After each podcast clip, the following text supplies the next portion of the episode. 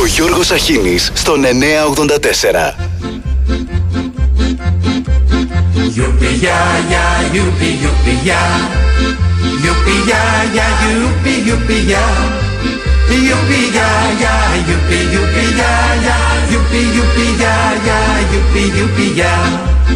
Τι νοσή είναι βρε γυναίκα τα παιδιά. Τι νοσή είναι βρε γυναίκα τα παιδιά. Το να μου φωνάζει εσύ, τα άλλο μου φωνάζει για Τίνος είναι βρε γυναίκα τα παιδιά. Το να μου φωνάζει εσύ, τα άλλο μου φωνάζει για Τίνος είναι βρε γυναίκα τα παιδιά. Το να είναι του Γερμανάρα Το άλλο είναι του Μακαρονά και το τρίτο είναι το δικό μας γαμώ το κέρατό μας αγάπη μου γλυκιά Και το τρίτο είναι το δικό μας γαμώ το κέρατό μας αγάπη μου γλυκιά. Γιουπι για για γιουπι γιουπι για Γιουπι για για γιουπι γιουπι για Γιουπι για για γιουπι γιουπι για για Γιουπι γιουπι για για γιουπι γιουπι για τα κορίτσια που είχαν πρώτα Γερμανούς Τα κορίτσια που είχαν πρώτα Γερμανούς Τώρα έχουν γκλεζάκια με κοντά παντελονάκια Και από πίσω ένα σύνταγμα Ινδούς. Τώρα έχουν γκλεζάκια με κοντά παντελονάκια Και από πίσω ένα σύνταγμα Ινδούς. Γιουπι για για γιουπι γιουπι για Γιουπι για για γιουπι γιουπι για Γιουπι για για, γιουπι γιουπι για για, γιουπι γιουπι για για, γιουπι γιουπι Καλημέρα, καλημέρα. Τρίτη 28. Έτσι είναι. Ιδίως με τα εγκλεζάκια 3,5 προς 4 αιώνες. Καβαλάν τον πλανήτη.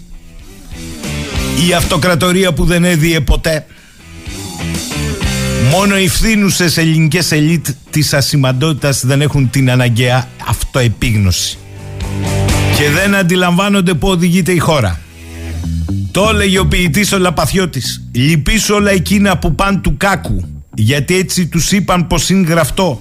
Και γίνονται χώμα στα βάθη ενός λάκου. Χωρίς να γυρέψουν το λόγο γι' αυτό.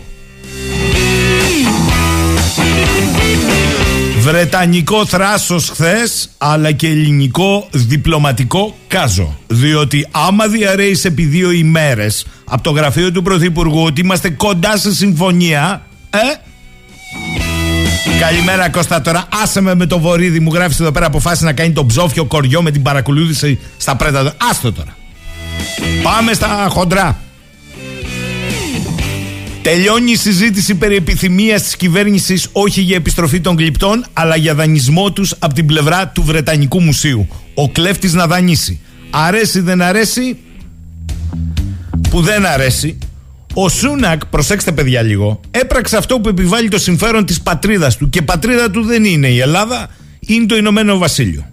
Μπορεί να έχουμε τα χίλια δίκαια στην περίπτωση των κλεμμένων γλυπτών του Παρθενώνα, αλλά ο Σούνακ έπραξε αυτό που κανονικά, λέω εγώ, θα έπρεπε να πράξει και η ελληνική κυβέρνηση με τον Ερντογάν. Τι εννοώ; Πήγε ο δικός μας πρωθυπουργός στο Ηνωμένο Βασίλειο με δεδηλωμένη και σωστά τη στρατηγική διεκδίκηση των γλυπτών. Το έπραξε ανοιχτά, όχι συγκαλυμμένα. Ο Σούνακ, αν τον δεχόταν σε συνάντηση με εκπεφρασμένη αυτή τη στρατηγική, θα ήταν σαν να αποδέχονταν ουσιαστικά υποχωρήσεις. Το ξέκοψε και ακύρωσε τη συνάντηση. Έπραξε λοιπόν για το συμφέρον του Ηνωμένου Βασιλείου. Σκεφτείτε τώρα τις εμπριστικές διεκδυτικές δηλώσεις Ερντογάν, γαλάζια πατρίδα, πατρίδα της καρδιάς μας, Θεσσαλονίκη, Νόταμ, Κάζους Μπέλη, τουρκολιβικό σύμφωνο. Θα έπρεπε να συναντηθούμε μαζί του. Με λίγα λόγια, ο Σούνακ μας έδειξε πώς παίζει κοινικά τη ρεαλιστική σκληρή γεωπολιτική για το εθνικό συμφέρον της χώρας του Game Theory.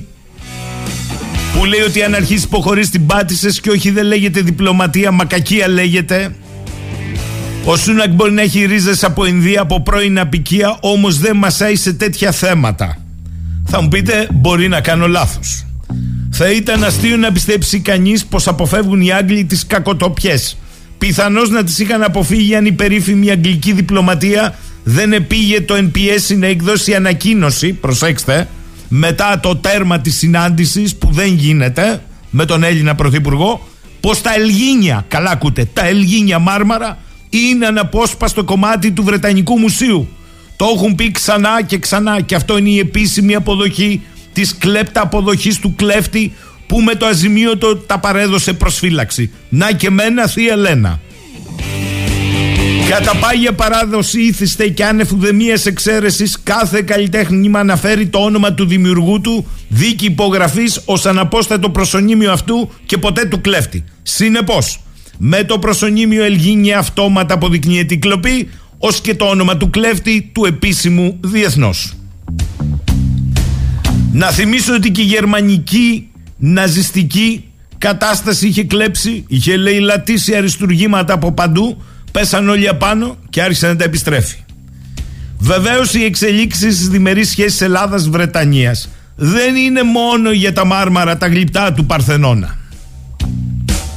Εδώ παίζουν κι άλλα. Παίζει και το μπύρι μπύρι το δημοσκοπικό στη Βρετανία. Παίζει και η αγάπη με την Τουρκία, ο υφυπουργός άμυνας της Τουρκίας και ο αντίστοιχος Βρετανός ομολογός του υπέγραψαν νέα αμυντική συμφωνία πριν 48 ώρες.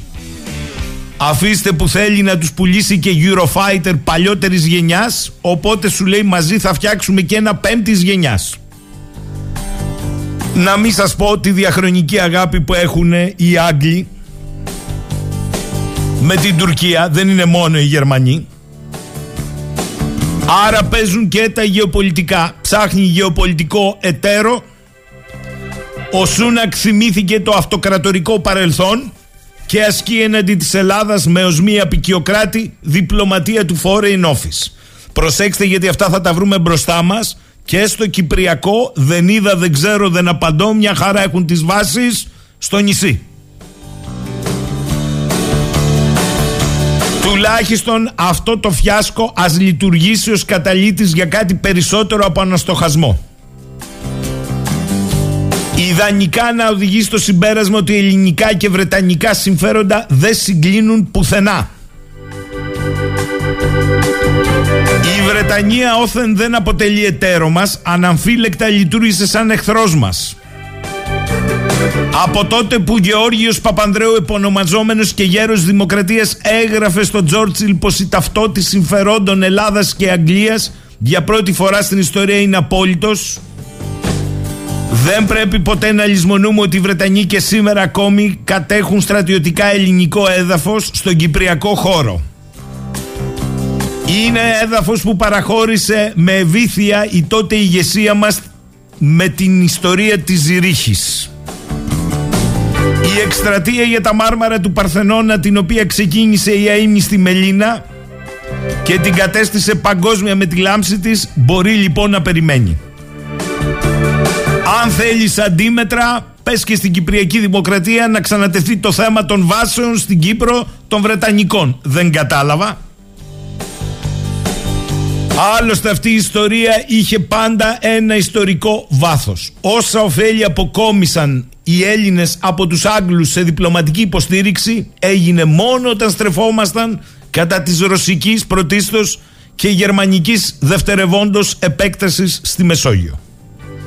Η αξίωση των Άγγλων να ορίζουν τα πάντα στην Αθήνα ήταν και αυτή που οδήγησε τους Ρώσους να στηρίξουν το βουλγαρικό εθνικισμό σε Μακεδονία και Θράκη. Ο Καποδίστριας, για όσους κάνουν πως ξεχνούν, αυτό ακριβώς ήθελε να αποφύγει τη μονοκρατορία μιας δύναμης στα εσωτερικά μας. Δυστυχώς η ρίση του αποφόλιου Lions περί αγγλικής ή ρωσικής Ελλάδας, η οποία ποτέ δεν επιτρέπεται να διαθέτει αληθινή ανεξαρτησία, επιβεβαιώθηκε μέχρι κεραίας.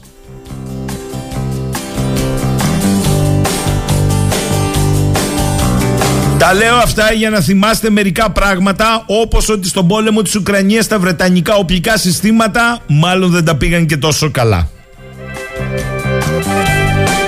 Άρα ο Σούνακα ακύρωσε την προγραμματισμένη, προγραμματισμένη συνάντηση με το Μητσοτάκι εξαιτίας των δηλώσεων για την επανένωση των γλυπτών του Παρθενώνα. Δεν τα άρεσε. Ήθελε να τα πούμε διαφορετικά, να τα πούμε δανεικά. Διπλωματικά βέβαια και εμείς δεν προετοιμαστήκαμε σωστά. Διότι διαρρέαμε πριν καν τον δούμε ότι είμαστε κοντά σε ένα νέο καθεστώς συμφωνίας. Αλλά οι Άγγλοι έχουν ιστορία. Όχι μόνο όταν έκλεβαν τα γλυπτά με τον Έλγιν, αλλά και όταν έχοντας το πλευρό τους, θα πονέσει αυτό, Γερμανοτσολιάδες, χίτες και ταγματασφαλίτες είχαν μετατρέψει το Δεκέμβρη του 44, μην ξεχνάτε, στη σωστή πλευρά της ιστορίας να είμαστε, την Ακρόπολη σε στρατόνα και σε βάση από την οποία κανονιοβολούσαν τις δυνάμεις του Ελλάς χωρίς να τους ενδιαφέρουν οι κίνδυνοι που συνεπάγονταν η κίνηση για το μεγαλύτερο μνημείο παγκόσμιας κληρονομιάς της ανθρωπότητας. Ο Τσόρτσιλ ήταν τότε στη σωστή πλευρά της ιστορίας.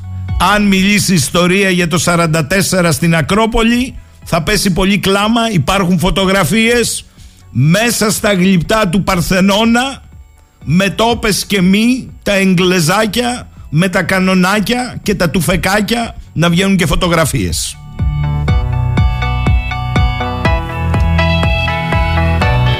Καλημέρα, καλημέρα σε όλους. Ε, τώρα είναι η σειρά σας. Ο Στέλιος λέει την προηγούμενη εβδομάδα ήταν το άγριο βλέμμα της Μιρέβας. Τώρα η φάτσα πόρτα από το ρίσι. Πόσο να αντέξει πια ο Κρίς από πολιτισμό θα, πολυπολιτισμό θα πάει αυτό το παιδί να μου το θυμηθείτε. Δεν ξέρω τι μου λες, ξέρω ότι έξω εκπροσωπεί τη χώρα. Και όταν της κλείνουν την πόρτα της χώρας γιατί λέει στους κλέφτες φέρτε πίσω τα κλεμμένα, εγώ είμαι με τη χώρα. Ο Σπύρος λέει δεν πιστεύω να τον έχετε κι εσείς για κορόιδο το Σούνακ. Εκεί έχουν σοβαρές μυστικές υπηρεσίες. Τον πληροφόρησαν ότι αυτός έχει βαρύ χέρι για το ξύλο που είχε ρίξει τους τραπεζίτες για τις χρεώσεις και τα δάνεια. Έως για το ανελέει το κυνηγητό στους πολυεθνικές σου μαρκετάδες και τους εφοπλιστές και το βρίσιμο που έκανε μέσα στην έδρα του Ερντογάν στο Βόσπορο που αναγκάστηκε ο Τούρκος να δηλώσει ότι δεν θα του ξαναμιλήσει τώρα που υποσχέθηκε ότι δεν θα ξανασηκώσει χέρι. Γι' αυτό έρχεται εδώ. Καλημέρα στο Γιάννη στη Ρόδο. Ο Βαγγέλης από τα Χανιά λέει με τον Μπελέρη γίνονται σημεία και τέρατα και στην κυβέρνηση πετούν χαρταετού, χαρταετό και περιμένουν του ηλικιωμένου δωρεές για να φτιάξουν το σύστημα υγείας. Άλλο πάλι αυτό στην Αλεξανδρούπολη το ζευγάρι. Χάρη σε 100.000 ευρώ. Ό,τι κομπόδεμα μάζεψε στη Γερμανία για το νοσοκομείο. Καλά πάμε. Και θα τους πάρουν και αυτούς τηλέφωνο, φαντάζομαι, πρωθυπουργός, υπουργοί. Ε, δεν τρέπονται, μωρέ, τους παίρνουν τηλέφωνο. Αντί να μας πούν τι κάνουν αυτοί για δημόσια υγεία, παίρνουν τα γερόντια τηλέφωνο. Σε λίγο θα υπάρξει εφαρμογή στη φορολογική δήλωση τι δίνεις για να σώσεις. Καλημέρα, λέει ο Νίκος Γιουπιλιά. Υπάρχει εκατέρωθεν άνθρωπος που πιστεύει πως δύο Golden Boys, δύο Λουδοβίκοι τσακώθηκαν για ένα σωρό πέτρες. Είναι υποθέσω πως ο Σανός έχει γίνει το μάνα των λαών.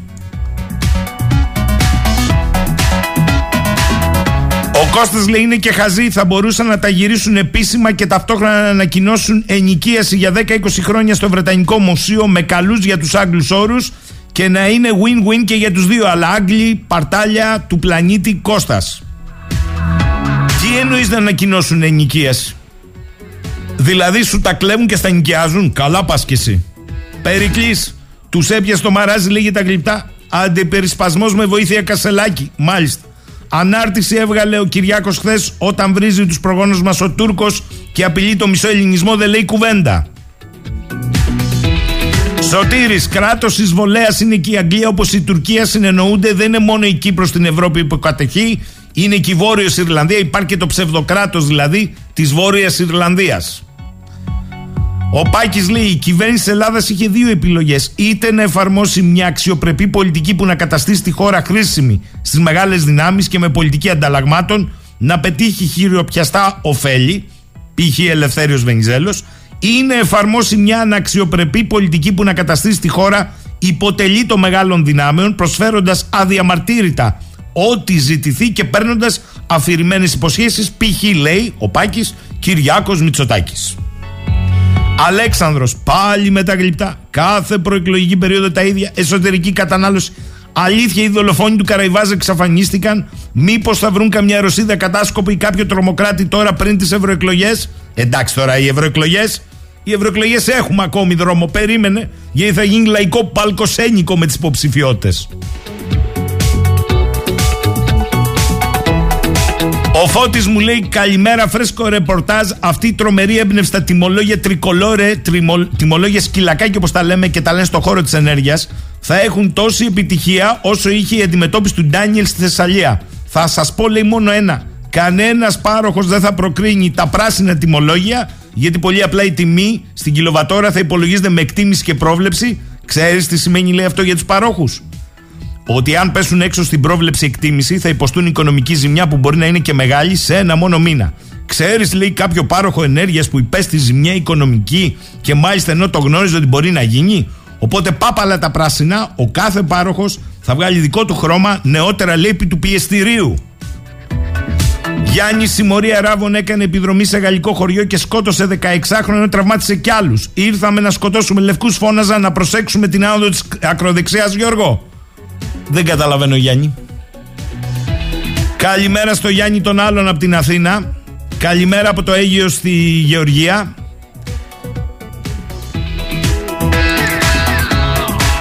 Υπάρχει λέει μια ενδιαφέρουσα άποψη ο Δημήτρης με Θεσσαλονίκη πως οι Αγγλοσάξονες πιέζουν τον Έλληνα Πρωθυπουργό να διώξει την Κόσκο από τον Πειραιά και ο Κινέζος ζήτησε μέσω αυτών τον κεφαλή επιπίνακι της ελληνικής ναυτιλίας και ότι η πόρτα ήταν σε αυτό το πλαίσιο.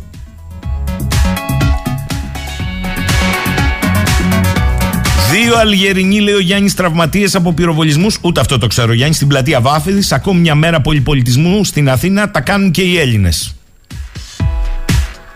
Σπύρος, τους πονάει τους Ινδούς που φτάσαμε ως εκεί με το Μέγα Μακεδόν Αλέξανδρο. Να ήταν έτσι, Σπύρο. Καλημέρα, καλημέρα. Ε, εδώ ο φίλος ακροατής την καλημέρα μας έχει. Κινείται στην Εθνική Οδό Αθηνών Λαμία, εκεί στι Αφίδνε κάτι είδε και μας πήρε τηλέφωνο. Εντάξει τώρα. Καλημέρα, ευχαριστούμε για την πληροφορία, αλλά αυτά δεν λέγονται δημοσίως τώρα. Να καταλαβαίνόμαστε. Δεν θα κάνουμε αυτό που κατηγορούμε ότι μας κάνουν οι υπόλοιποι.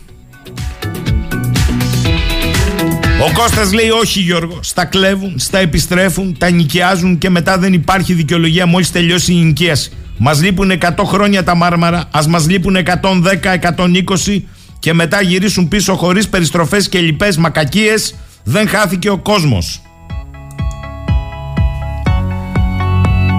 Πάντως, λέει ο Νίκος, ούτε η σωστή πλευρά της ιστορίας δεν μας έσωσε εν προκειμένου. Μάλλον οι Βρετανοί δεν δέχτηκαν να κάνουν business με τα μάρμαρα όπως εμείς με την Τουρκία και την κυριαρχία της χώρας.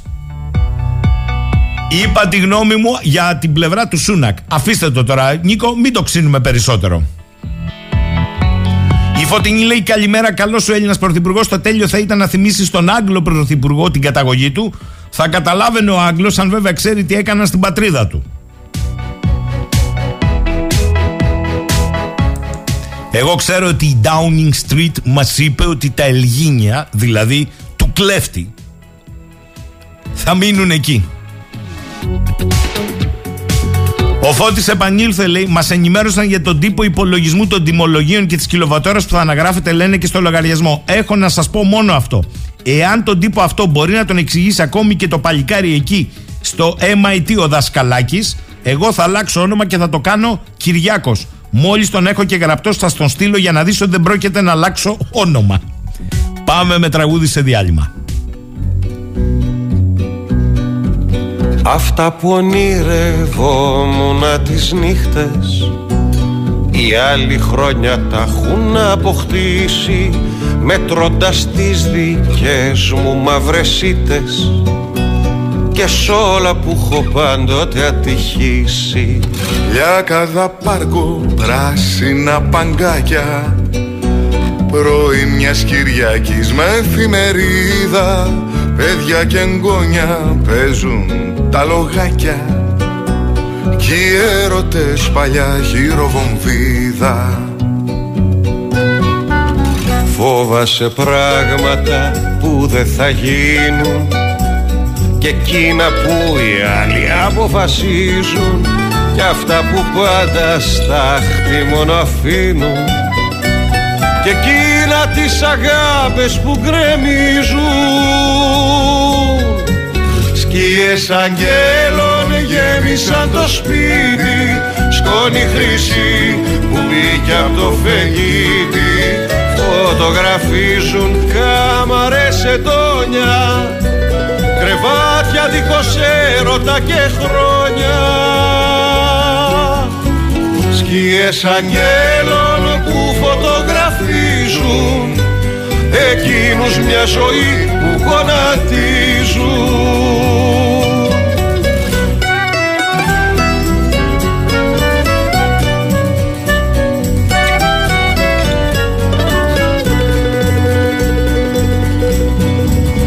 Αυτοί που δώσαν όρκο αγάπης νέοι. Μ' αγάπες άλλες τώρα πια κοιμούνται Πισίνα εξοχικό νοικοκυρέοι. Δεν ξέρουν, δεν μπορούν να μας θυμούνται. Οι πριγκιπές μιας νιώτης είναι γέροι. Σαν γέροι απ' την παλιά τη Διαθήκη μισούν εκείνους που είχαν αγαπήσει και εκείνους που τους είχαν αγαπήσει. Σκίες αγγέλων με χρυσές φτερούγες σκεπάζουν μυθικές διαδηλώσεις γεμάτα ασθενοφόρα και τις κλούβες που εσύ δεν ήρθες τότε να με σώσεις Σκιές αγγέλων γέμισαν το σπίτι. Σκόνη χρήση που μπήκε από το φεγγίτι. Φωτογραφίζουν κάμαρες ετώνια. Κρεβάτια δίχως έρωτα και χρόνια. Σκιές αγγέλων που φωτογραφίζουν. Εκείνους μια ζωή που γονατίζουν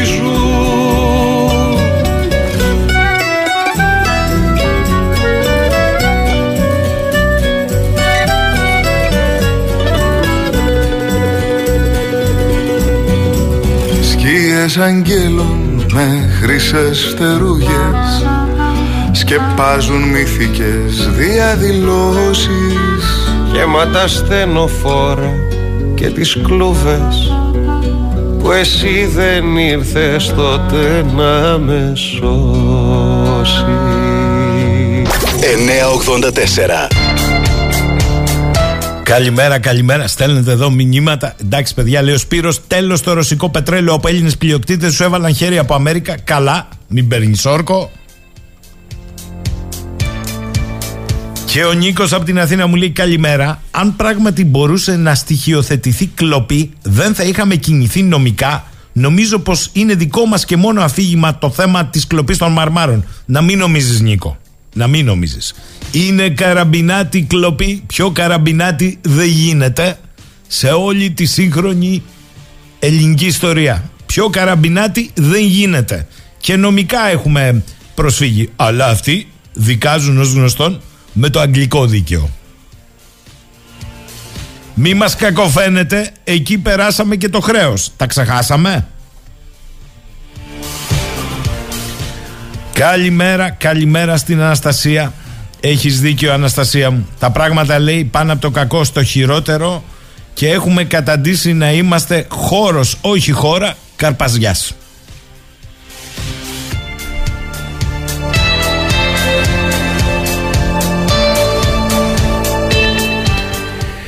Και τέλος ο φίλος ο Δημήτρης μου λέει εντάξει ο κύριος Σούνακα έκανε το κομμάτι του γιατί δημοσκοπικά είναι στα τάρταρα αλλά και εμείς βιαστήκαμε να κάνουμε διαρροές για το επιτυχές της συνάντησης. Λοιπόν, τα αφήνω όλα αυτά.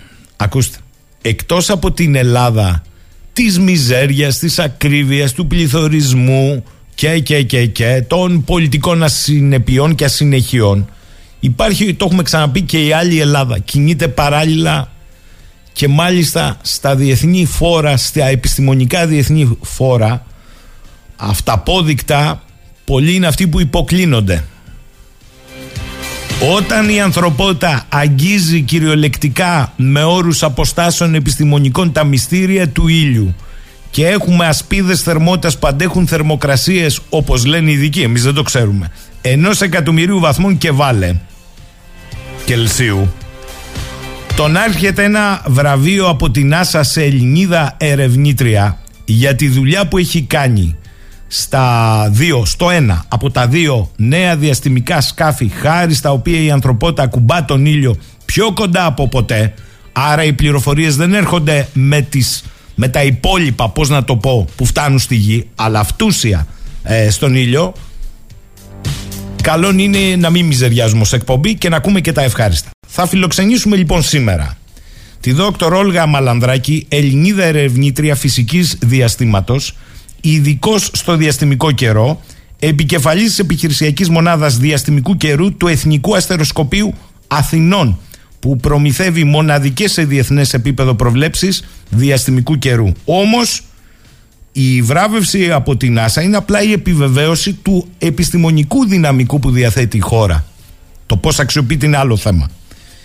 Η κυρία Μαλανδράκη είναι και κριτικοπούλα. Καλημέρα, κυρία Μαλανδράκη. Καλημέρα, καλημέρα κύριε Σαχίνη και συγχαρητήρια για το ενδιαφέρον σας και όλα αυτά που λέτε είναι πλήρως ακριβή. Μου κάνει εντύπωση ε, πόσο έχετε κατανοήσει και έχετε αγγίξει πραγματικά και εσείς τον ήλιο μου φαίνεται. Ε, κυρία Μαλανδράκη, πείτε μου αρχικώς, για να μην φανεί ότι είναι αστικός μύθος, έλκεται την καταγωγή από την Κρήτη, από τα Χανιά, ε; Από τα Χανιά. Ο πατέρας Μαλανδράκη, ε, Βουκολιές και ζούσαν στο, στα Χανιά, στην Τριμάρτυρη. Στην Τριμάρτυρη Α, μάλιστα. Ε, κοντά στην Τριμάρτυρη, ναι, στο λιμάνι. Βέβαια, βέβαια και έχουμε, είχαμε ένα μεγάλο ρομάντζο στην οικογένεια.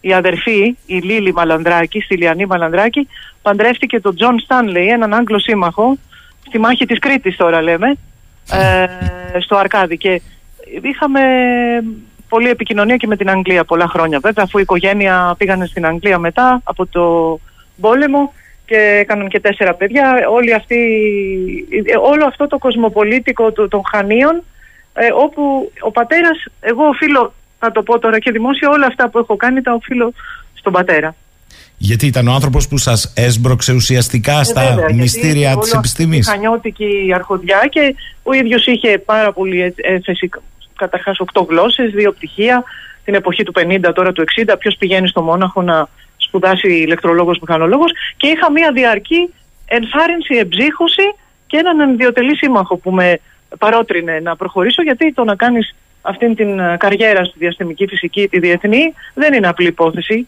Σαφώς. Ε, Σαφώς. Έχω και... εγώ βέβαια το κριτικό πείσμα και είχα τις προδιαγραφές από ό,τι φαίνεται.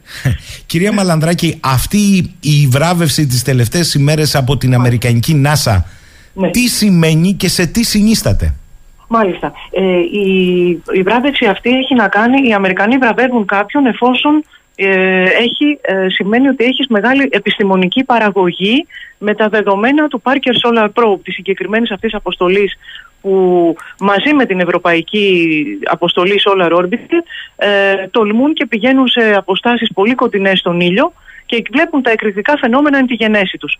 Συνεπώς ε, είναι για την επιστημονική απόδοση και τη συνεισφορά σε αυτή την αποστολή. Ε, τι σημαίνει επιστημονική απόδοση, είναι δημοσιεύσεις, είναι παρουσιάσεις σε συνέδρια. Πρόσφατα έκανε και μία παρουσίαση και έκανα μία δημοσίευση όπου παρουσιάζω μη αναμενόμενα αποτελέσματα, δηλαδή αποτελέσματα εκπλήξης που είδε και το Parker Solar Probe και το Solar Orbiter αρχίζουν να βλέπουν κοντά στον ήλιο και ε, αυτό σημαίνει ότι υπάρχει μια διεθνής αναγνώριση, μια μεγάλη αναγνώριση από την NASA για το έργο που επιτελούμε και το υψηλής, υψηλής, υψηλού επίπεδου, για την υψηλής επίπεδου έρευνας που εκπονούμε στο αστεροσκοπείο. Άρα είναι μια επιβράβευση στο πρόσωπό σας που βεβαίως ταυτόχρονα αντανακλά και στο Εθνικό Αστεροσκοπείο, σωστά; Ε, κοιτάξτε, εφόσον είμαι διευθύντρια ερευνών εκεί και όλα αυτά πηγαίνω με τη σημαία του αστεροσκοπείου και της Ελλάδας, ε, Βέβαια, εγώ συμμετέχω στο πείραμα mm. ε, ίσης λέγεται, που είναι ο καθηγητής ε, David McComas από το Princeton University, ο κύριος ερευνητής, ο επικεφαλής της ομάδας και η εξειδίκευσή μου και οι, τα αποτελέσματά μου είναι στο περιβάλλον ενεργειακών σωματιδίων γύρω από τον ήλιο. Δηλαδή, ε, τι γίνεται η περιοχή γύρω από τον ήλιο, δεν τη γνωρίζουμε. Γιατί, όπως είπατε, τα υλικά δεν επέτρεπαν. Τώρα όμως μπορεί κανείς και πηγαίνει κοντά με διαστημόπλια. Μπορεί να... Το σημαντικό είναι ότι τα διαστημόπλια μεταφέρουν πειράματα και παίρνουν τις μετρήσεις εκεί που βρίσκονται και τις στέλνουν με τηλεμετρία στη γη. Συνεπώς κοιτάς τις φυσικές συνθήκες τώρα κοντά στον ήλιο σε αποστάσεις ε, πάρα πολύ κοντινές, της τάξης των μερικών εκατομμυρίων χιλιόμετρων. Να σκεφτούμε ότι η απόσταση γης ήλιου η μία αστρονομική μονάδα, όπως λέγεται, είναι 150 εκατομμύρια χιλιόμετρα. Και το Πάρκερ θα πλησιάσει ε, περίπου 5 εκατομμύρια χιλιόμετρα η πιο κοντινή του. Οπότε είναι πολύ κοντινές αποστάσεις. Βλέπεις το ηλιακό κλάσμα και όλες τις ε, διεργασίες από πολύ κοντά.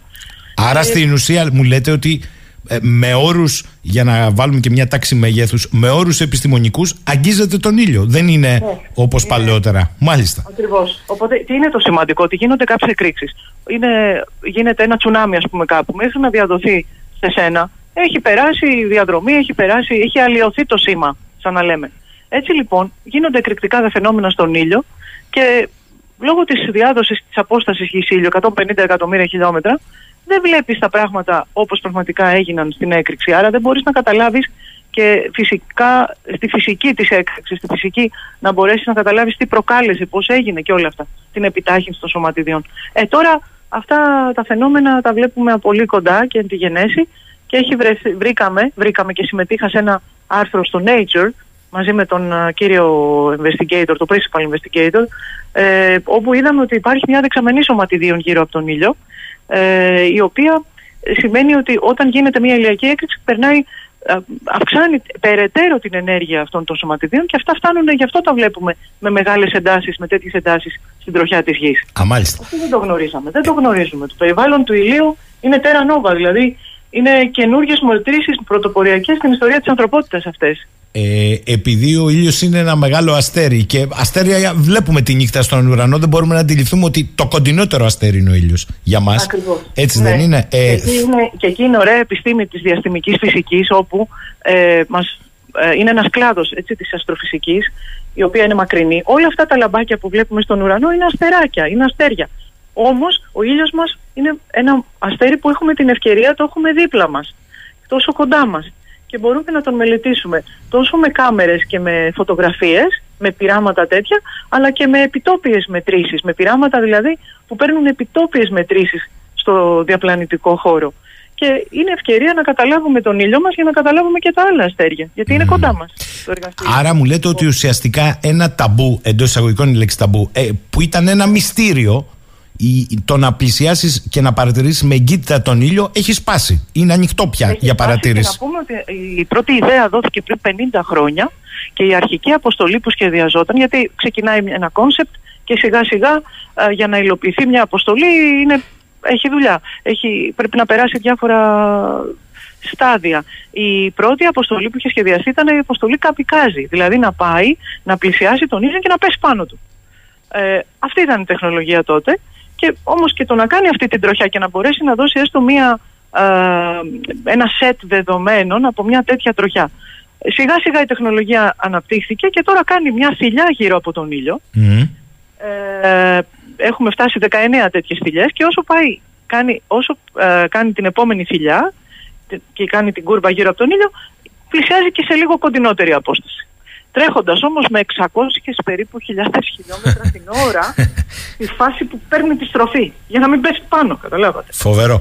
Ε, ναι. Θέλω να σας ρωτήσω, διάβασα κάπου από, από δικές σας ε, δηλώσεις ναι, ναι. Ε, να λέτε ότι υπάρχει ένα ας το πω έτσι παράδοξο στη διαστημική φυσική να μην μειώνεται η θερμοκρασία όσο κανείς απομακρύνεται από τον ήλιο μας. Μάλιστα, πολύ ωραίο. Ε, έχουμε λοιπόν μια σόπα, περιμένουμε ότι όσο πηγαίνουμε πιο μακριά θα κρυώνει το τζάκι κλπ.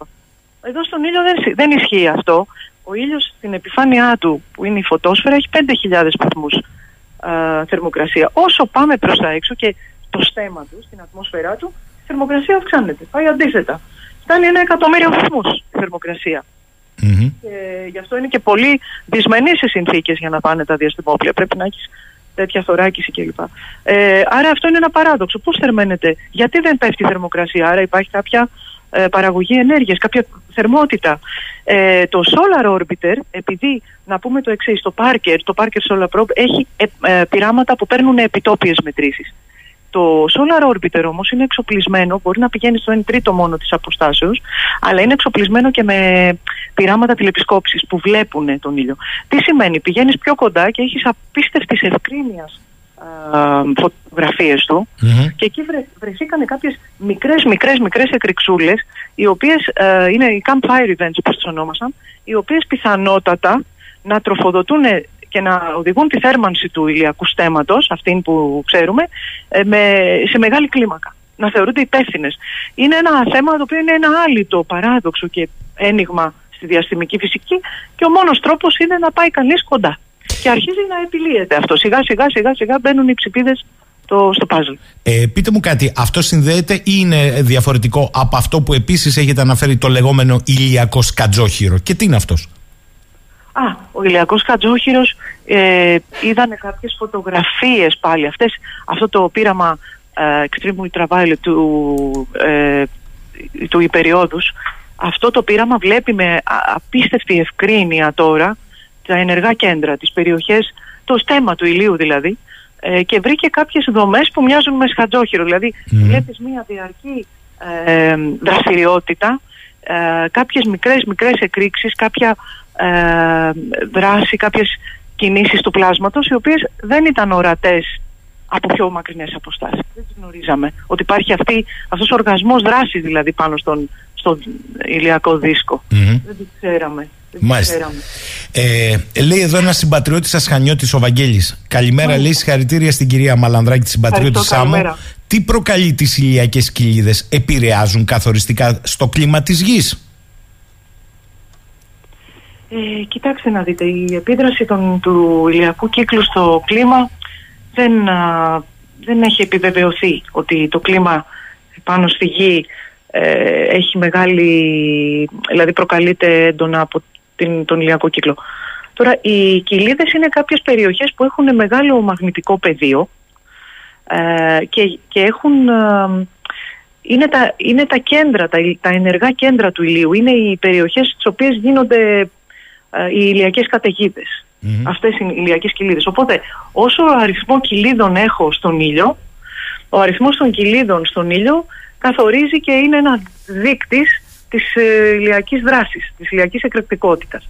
Ε, ο ήλιος περνάει από μια περίοδο που είναι θυμωμένος σε μια περίοδο ηρεμίας. Κάθε 11 χρόνια αυτό το πράγμα. Έχει ένα κύκλο λοιπόν, ο ηλιακός κύκλος και όταν έχουμε ηλιακό μέγιστο έχουμε πολλές κοιλίδες και πηγαίνουμε σιγά σιγά σε ηλιακό ελάχιστο. Ε, άρα οι κοιλίδες, αλλά έχει μία περίοδο στην ιστορία, περίπου το 1600, η, ο ήλιος είχε πάρα πολύ ελάχιστες κοιλίδες και δημιούργησε μια ε, ψυχρή, έντονα ψυχρή περίοδο στην Ευρώπη. Αλλά γενικά συσχετήσεις, από όσο γνωρίζω δηλαδή, ναι, ναι.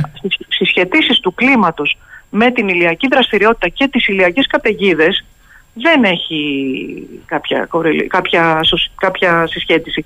Αλλά αυτό που έχει όμως είναι πολύ σημαντικό να επιδράσει στο ηλεκτρομαγνητικό περιβάλλον της γης, διότι γίνονται αυτές οι ηλιακές καταιγίδες από εκκυλίδες που λέει ο κύριος που είναι ακριβώς οι περιοχές που γίνονται οι καταιγίδες, διαδίδονται στο διαπλανητικό χώρο, μπορούν να διαταράσσουν το, το μαγνητικό μας πεδίο και να έχουμε προβλήματα στις τηλεπικοινωνίες, να έχουμε δορυφόρους που μπορούν να α, περάσουν πάρα πολύ μεγάλη ενέργεια σωματίδια, να αφήσουν φορτίο και να καταστρέψουν ηλεκτρονικά.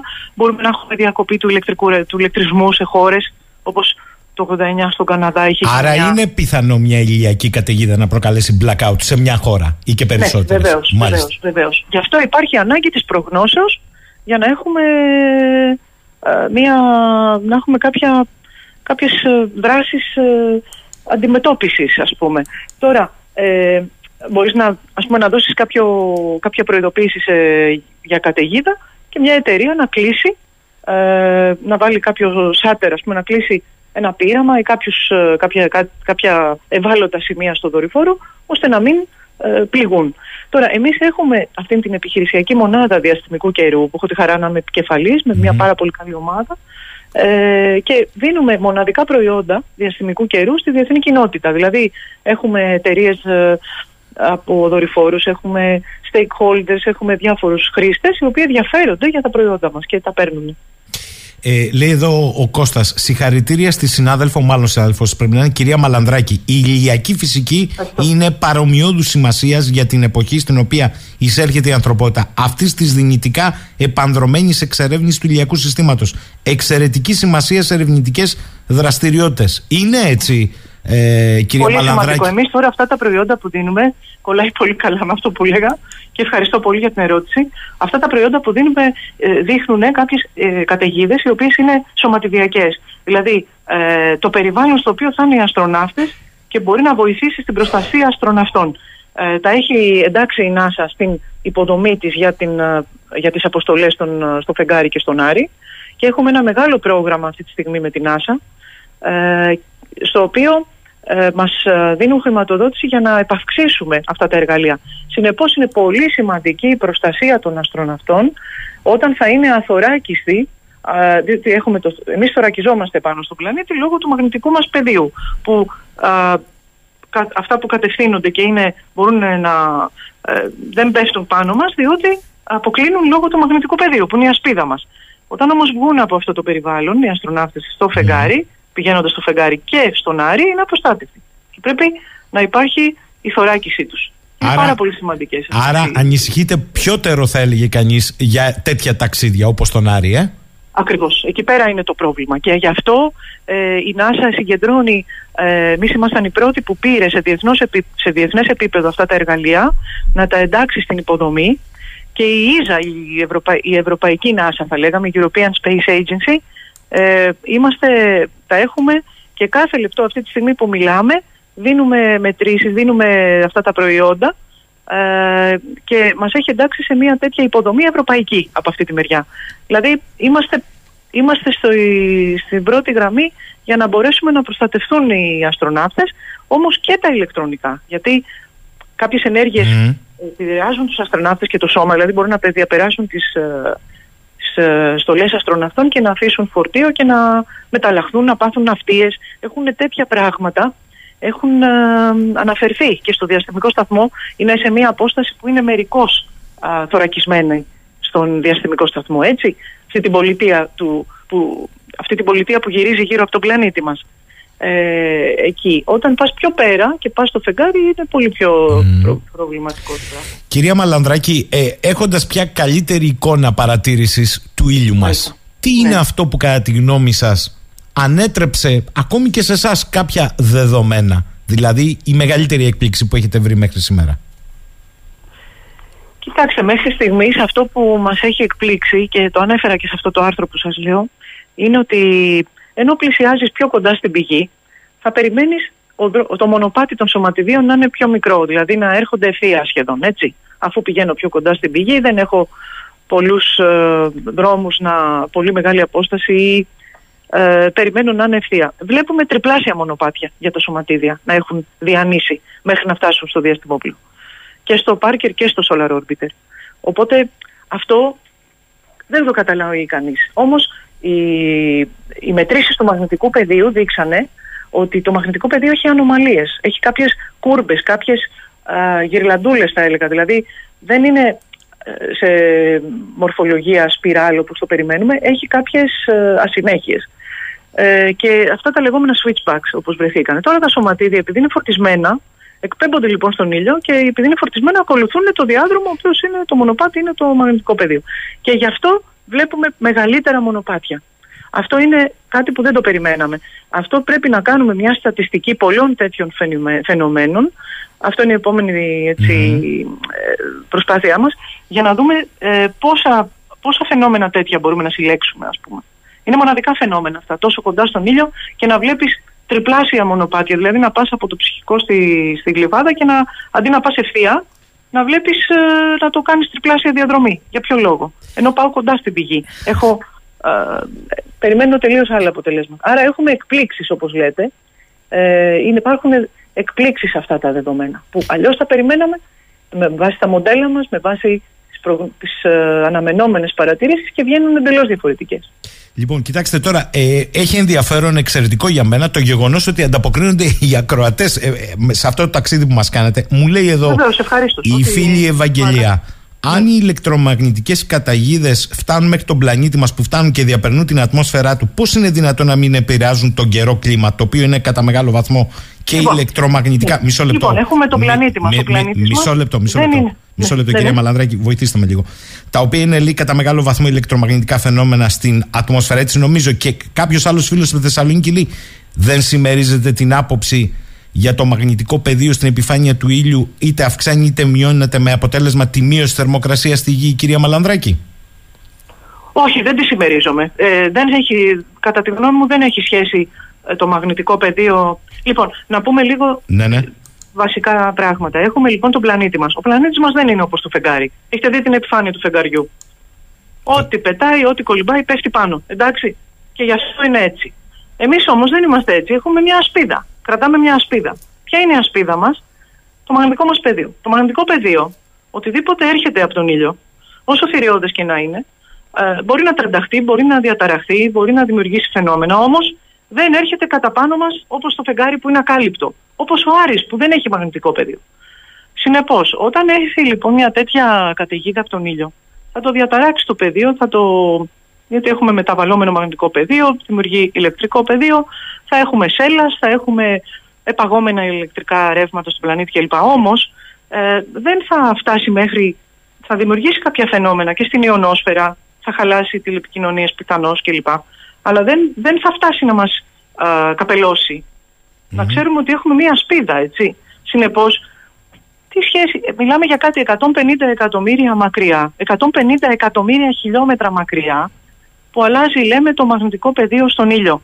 Τι μπορεί σχέση να έχει με κάτι πάνω στο πλανήτη και την ατμόσφαιρα; Να μου πει κάποιος ότι εκπέμπουμε δηλητηριωθεί, ας πούμε, ή εκπέμπουμε στην ατμόσφαιρά μας κάποια, φαινό, κάποια στοιχεία θερμοκηπίου και αυξάνουμε τη θερμοκρασία, να πω ναι.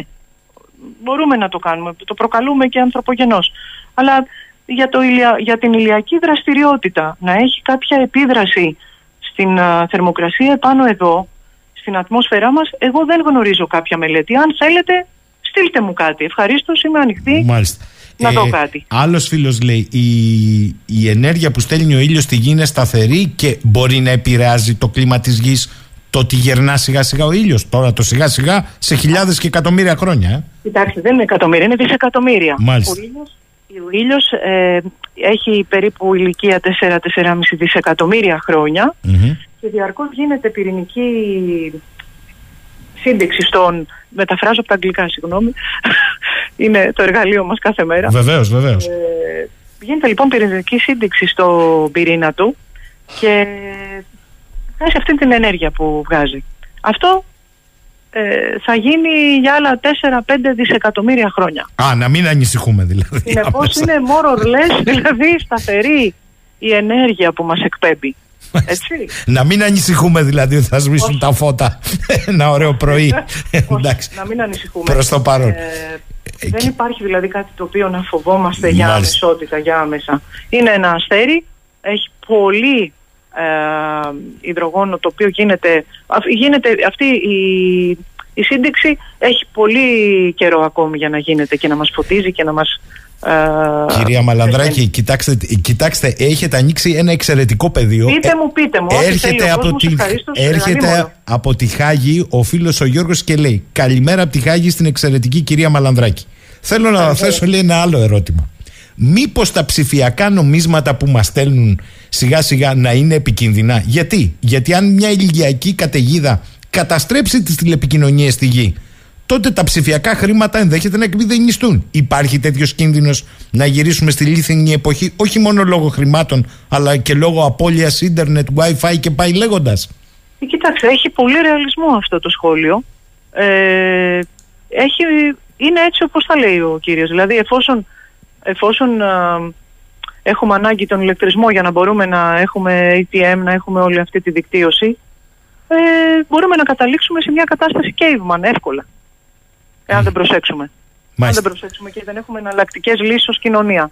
Αν μας επιβληθεί το ψηφιακό χρήμα και το δεχτούμε, ε, νομίζω ότι θα είναι λάθος για μας, γιατί θα μας πάει πολύ πίσω τελικά. Καλό είναι να έχει εναλλακτικές κανείς. Λοιπόν, Του θα- δίνει η φύση, έχει ποικιλία. Αυτό που βλέπεις είναι ότι όλες οι διεργασίες, όλα Είναι μια ποικιλία. Έχετε Γιατί δίκιο. να στριμώχνουμε σε συγκεκριμένες διαδικασίες. Έχετε δίκιο. Θέλω να κλείσω με δύο αντιθετικές μεταξύ τους παρεμβάσεις και εσείς θα σχολιάσετε. Ο ένας λέει, ο Νίκος. Ναι. Ναι. Οι κοσμικές εκρήξεις από εκατοντάδες έτη φωτός μακριά διαρριγνύουν το μαγνητικό πεδίο, ένας supernova για παράδειγμα. Γιατί να μην συμβαίνει κάτι αντίστοιχο με τον ήλιο και κάποια μορφή υψηλής ενέργειας σωματιδίων που ακόμη δεν έχουμε παρατηρήσει, αφού το μελετάμε εδώ και χρόνια ε, και τώρα φτάνουμε και πιο κοντά. Και το αντιθετικό σε αυτό είναι ενός Κώστα, ο ναι. οποίος λέει εκρήξει supernova, ακόμη και μακρινές, είναι πολύ πιο πιθανό να επηρεάσουν το κλίμα από ότι οι εντεκαετής κύκλοι του ήλιου. Ο ήλιος είναι αρκετά σταθερή δομή. Αν δεν Πάρα πολύ ήταν, ωραία. δεν θα Ναι. ήμασταν εδώ. Λοιπόν, ακούστε, ε, δεν είναι ακριβώς αντιθετικές. Ε, συμφωνώ με το δεύτερο σχόλιο. Ε, θέτει ο κύριος κάτι άλλο. Η κοσμική ακτινοβολία, δεν θέλω να μπερδεύω και τον κόσμο να λέει κανείς πολλά τεχνικά και να κουράζει. Η κοσμική ακτινοβολία, όπως λέει ο κύριος, είναι σωματίδια τα οποία έρχονται από σουπερνόβα και από εκρήξεις γαλαξιακές ή εξωγαλαξιακές. Είναι πολύ μεγάλη ενέργεια σωματίδια. Αυτά πράγματι έχουν βρεθεί ότι επηρεάζουν το κλίμα. Μπορούν να επηρεάσουν η κοσμική ακτινοβολία, όχι από τον ήλιο ακτινοβολία, Μμμ. εννοώ και σωματιδιακή. Η κοσμική ακτινοβολία είναι σωματιδιακή ακτινοβολία που έρχεται από πολύ μακρινές εκρήξεις και έχει βρεθεί ότι έχει μία συσχέτιση και μπορεί να επηρεάσει τα σύννεφα από ό,τι γνωρίζω. Ε, τώρα, ο ήλιος λοιπόν δεν επηρεάζει το κλίμα μας σε αυτές τις, σκέ- σε αυτές τις ε, κλίμακες που μιλάμε. Τώρα το πρώτο σχόλιο ποιο- ήταν... Α, τώρα, ο, ο ήλιος όμως δεν βγάζει μόνο σωματίδια χαμηλής ενέργειας τα οποία έρχονται και αποκλίνουν από το μαγνητικό πεδίο και δεν πέφτουν πάνω μας. Έχει και σωματίδια πολύ μεγάλης ενέργειας, δηλαδή σχετικιστικής ταχύτητας που φτάνουν στη γη σε 10-15 λεπτά. Και αυτά, επειδή έχουν πολύ μεγάλη ενέργεια, μπορούν να διαπεράσουν το μαγνητικό πεδίο και να μπουν και να φτάσουν σε κάποια ύψη, όπως α, λέμε. Αυτά έχουν περισσότερη πρόσβαση από κάτι τρύπες που έχει το μαγνητικό μας πεδίο στους πόλους. Και α, είναι πιθανό να έχεις τέτοια είσοδο αυτών των σωματιδίων. Αυτά λοιπόν είναι ε, πολύ μεγάλης ενέργειας τα οποία μπορούν να επηρεάσουν τις δόσεις που παίρνουν επιβάτες πάνω σε αεροπλάνο. Μμ. Όλες οι αεροπορικές εταιρείες σήμερα έχουν κάποια monitoring, δηλαδή έχουν κάποια, κάποιους ανιχνευτές ακτινοβολίας τέτοιας ε, πάνω στα αεροπλάνα για να ξέρουν τι δόσεις παίρνει το πλήρωμα. Αυτά λοιπόν είναι σπάνια μεν φαινόμενα, δεν γίνονται μια φορά το εξάμεινο, είναι πολύ πιο αραιά, αλλά δίνουν κάποιες τέτοιες, τέτοια σωματίδια που διεισδύουν, μπορούν και διεισδύουν. Εμείς έχουμε στο αστεροσκοπείο και ένα εργαλείο το οποίο μετράει σωματίδια μεγαλύτερα 500, από 500 MV. Τέτοια λοιπόν σωματίδια τα οποία μπορούν να διεισδύσουν και μπορούν να αλλάξουν και κάποιες συνθήκες ατμοσφαιρικές κλπ. Τώρα, σχέση με το κλίμα δεν υπάρχει. Αλλά έχει δίκιο ο κύριος, συνεπώς και οι δύο έχουν δίκιο, ε, δεν είναι αντιφατικά, ε, διεισδύουν αυτά τα σωματίδια πράγματι και καταγράφονται ε, και καταγράφονται και περνάνε στην ατμόσφαιρα. Ε, τα supernova είναι ύλη, μην το ξεχνάμε. Είναι ύλη που πεθαίνουν βεβαίως, έτσι. Βεβαίως, αλλά σε πολύ μεγαλύτερες μάζες από το δικό μας. Ε, κυρία Μαλανδράκη, θέλω να κλείσουμε με ένα ερώτημα που μπορεί να σας φανεί ατυχές. Επειδή ασχολείστε ε, με το διαστημικό κλίμα, να το πω έτσι. Ακριβώς. Μάλιστα. Ποια περιοχή θεωρείτε την πιο ήσυχη κλιματολογικά στο διάστημα, Υπάρχει. Περιοχή που είναι προστατευμένη από κάποια σπίδα. Αυτήν θεωρώ πιο ήσυχη, πιο, πιθα... πιο ε, user-friendly δηλαδή για Ναι. να μπορέσεις να μείνεις. Άρα η γη είναι, η γη Ο είναι Άρης μία από δεν αυτές. είναι. Ο Άρης δεν Η γη είναι. μας είναι, η γη μας είναι βέβαια. Μμμ. Ο Άρης είχε μαγνητικό πεδίο, ε, είχε ρευστό πυρήνα και είναι τώρα ότι το σήμα ενός, αν- το πρόβλημα, ο θόρυβος ενός επι, ανθρώπου, ενός επιστήμονα είναι το σήμα για έναν άλλο. Μου έλεγε ένας σεισμολόγος στο στερεοσκοπείο, Α, τι λες, η γη κάνει σεισμούς, έχει, έχει ρευστό πυρήνα, έχει ρευστά μέσα. Α, αυτό δείχνει ότι είναι ζωντανός ο πλανήτης. Αυτή η ρευστότητα των υλικών μέσα δημιουργεί το μαγνητικό πεδίο. Αν γίνει παγωμένο το ρευστό και είναι σαν τον Άρη, δεν θα έχει μαγνητικό πεδίο, οπότε δεν έχει ασπίδα. Και γι' αυτό συζητείτε πώς μπορεί ο άνθρωπος, ο άνθρωπος λοιπόν που είναι στο διαπλανητικό χώρο και κάνει στον αστροναύτη στο ταξίδι, θα είναι απροστάτευτη στο ταξίδι, αλλά θα είναι απροστάτευτη και πάνω στον πλανήτη, γιατί δεν έχει ασπίδα. Ε, οπότε θεωρώ ότι η γη μας είναι ένα καλό καταφύγιο να το προφυλάξουμε, γιατί δεν υπάρχουν ε, πολλά τέτοια σημεία στο ηλιακό μας σύστημα στο οποίο μπορούμε να προσφύγουμε. Έτσι. Όλγα Μαλανδράκη, η Χανιώτησα που πολλές φορές μπορεί να κοιτούσε τον ήλιο από τις μαδάρες, τον βλέπει με άλλο τρόπο τώρα. Θέλω να την ευχαριστήσω πάρα πολύ για αυτή τη συνομιλία σήμερα. Καλημέρα, κυρία Μαλανδράκη, να είστε καλά. Ε, μου, μου, λέει εδώ ο Σπύρος ε, ακούγοντας αυτή τη συνομιλία. Άρα λέει ζούμε σε, σε Matrix. Άλλος φίλος στο ερώτημα ε, του Γιώργου Απτυχάγη λέει στο φίλο Απτυχάγη μπορείς να κάνεις backup facilities με κλόμπο Faraday και να μην έχεις πρόβλημα. Τελικά και ο Νίκος λέει τα data centers που θα αποθηκεύονται τα χάς των ψηφιακών νομισμάτων βρίσκονται μέτρα κατά τη γη με αρκετό τσιμέντο από πάνω δεν θα κινδυνεύσουν. Α τα σώσαμε αυτά ε. Το χρήμα πάντα σώζεται όποιας μορφής και να είναι. 11 και 4 προχωράμε. Και πάμε τώρα στην άλλη μεγάλη υπόθεση ε, της καθημερινότητας. Διότι από πρώτης πρώτου έχετε τα χρωματιστά τιμολόγια. Και σήμερα έχουμε τη χαρά να φιλοξενούμε τον άλλοτε πρόεδρο της ΔΕΗ και έναν άνθρωπο από τα σπλάχνα της ΔΕΗ, τον κύριο Μανώλη Παναγιωτάκη, για τον οποίο βεβαίως δεν χρειάζεται να κάνω ιδιαίτερες συστάσεις, το συχνά πυκνά μας έχει βοηθήσει να αποκωδικοποιήσουμε καταστάσεις των τελευταίων χρόνων. Καλημέρα κύριε Παναγιωτάκη. Καλημέρα κύριε Σαχίνη και στους ακροατές και στις ακροάτριες του σταθμού σας και σε όλη την Κρήτη. Θέλω πριν από οτιδήποτε άλλο να ακούσετε ένα μήνυμα που μας έστειλε ο φίλος ο Φώτης που δουλεύει σε έναν από τους πάροχους ενέργειας. Λέει αυτή η τρομερή έμπνευση, τα τιμολόγια τρικολόρε, τιμολόγια σκυλακάκι όπως τα λέμε και τα λένε στον χώρο της ενέργειας θα έχει τόσο επιτυχία όσο είχε αντιμετώπιση του Ντάνιελ στη Θεσσαλία. Σας λέω μόνο ένα. Κανένας πάροχος δεν θα προκρίνει τα πράσινα τιμολόγια γιατί πολύ απλά η τιμή κιλοβατόρα θα υπολογίζεται με εκτίμηση και πρόβλεψη. Ξέρεις τι σημαίνει αυτό, λέει για τους παρόχους, ότι αν πέσουν έξω στην πρόβλεψη εκτίμηση, θα υποστούν οικονομική ζημία που μπορεί να είναι και μεγάλη σε ένα μόνο μήνα. Ξέρεις κάποιο πάροχο ενέργειας που υπέστη ζημία οικονομική και μάλιστα ενώ το γνώριζε ότι μπορεί να γίνει; Οπότε πάπαλα τα πράσινα λέει, ο κάθε πάροχος θα βγάλει δικό του ε, χρώμα και ε, ο Σονούπος σου έχω και νεότερα. Να μην σου πω για τον τύπο του υπολογισμού. Πώς τα ακούτε αυτό, κύριε Παναγιωτάκη, έτσι εισαγωγικά; Κοιτάξτε, δυστυχώς δεν απέχει από την πραγματικότητα αυτή η τοποθέτηση του, του κυρίου Φώτη. Ε, καταρχάς, το, το γενικό σχόλιο. Αν ο στόχος των τιμολογίων ήταν να μειωθεί το, είναι να μειωθεί το κόστος, δεν πρόκειται να μειωθεί το κόστος για τους καταναλωτές. Λίγο πιο δυνατά αν θέλετε. Λέω, αν, το κόστος, ε, αν, το, αν ο στόχος νομίζουμε ότι με αυτά τα τιμολόγια θα μειωθεί αν ο στόχος είναι ότι θα μειωθεί η τιμή του ρεύματος για τους καταναλωτές, δεν πρόκειται αυτό να γίνει. Ε, τελεία και παύλα. Το δεύτερο, όπως έχω πει και στο σταθμό σας, βασική αρχή είναι ότι κανένας προμηθευτής σε οποιοδήποτε προϊόν, όχι μόνο στην ηλεκτρική ενέργεια, δεν μπορεί να χάνει, να πουλάει δηλαδή φτηνότερα από όσο αγοράζει. Αυτό μπορεί να το κάνει για ένα περιορισμένο χρονικό διάστημα, είτε για λόγους συγκυρίας, είτε για να μπει στην αγορά, αλλά μακροπρόθεσμα θα πρέπει οπωσδήποτε να κερδίσει ε, έστω ένα λογικό κέρδος ε, από το προϊόν το οποίο πουλάει. Ε, το τρίτο που έχω να πω είναι ότι όλη αυτή η ιστορία με τα τιμολόγια αφορά τη λιανική. Το κόστος της λιανικής όμως είναι, ε, είναι ένα πολύ μικρό μέρος από τη συνολική τιμή του ηλεκτρικού ρεύματος. Δηλαδή να έλεγα ότι αφορά το 20% και μιλάω για το ανταγωνιστικό σκέλος, δηλαδή για την ηλεκτρική ενέργεια. Γιατί αν πάμε στο σύνολο του λογαριασμού μπορεί να είναι το 10%. Άρα λοιπόν όλη αυτή η ιστορία με τα ε, τιμολόγια, ε, τα πράσινα, τα μπλε, ε, τα κίτρινα και τα πορτοκαλί ε, αφορά όπως σας είπα ένα μικρό μέρος από, το, από την επιβάρυνση.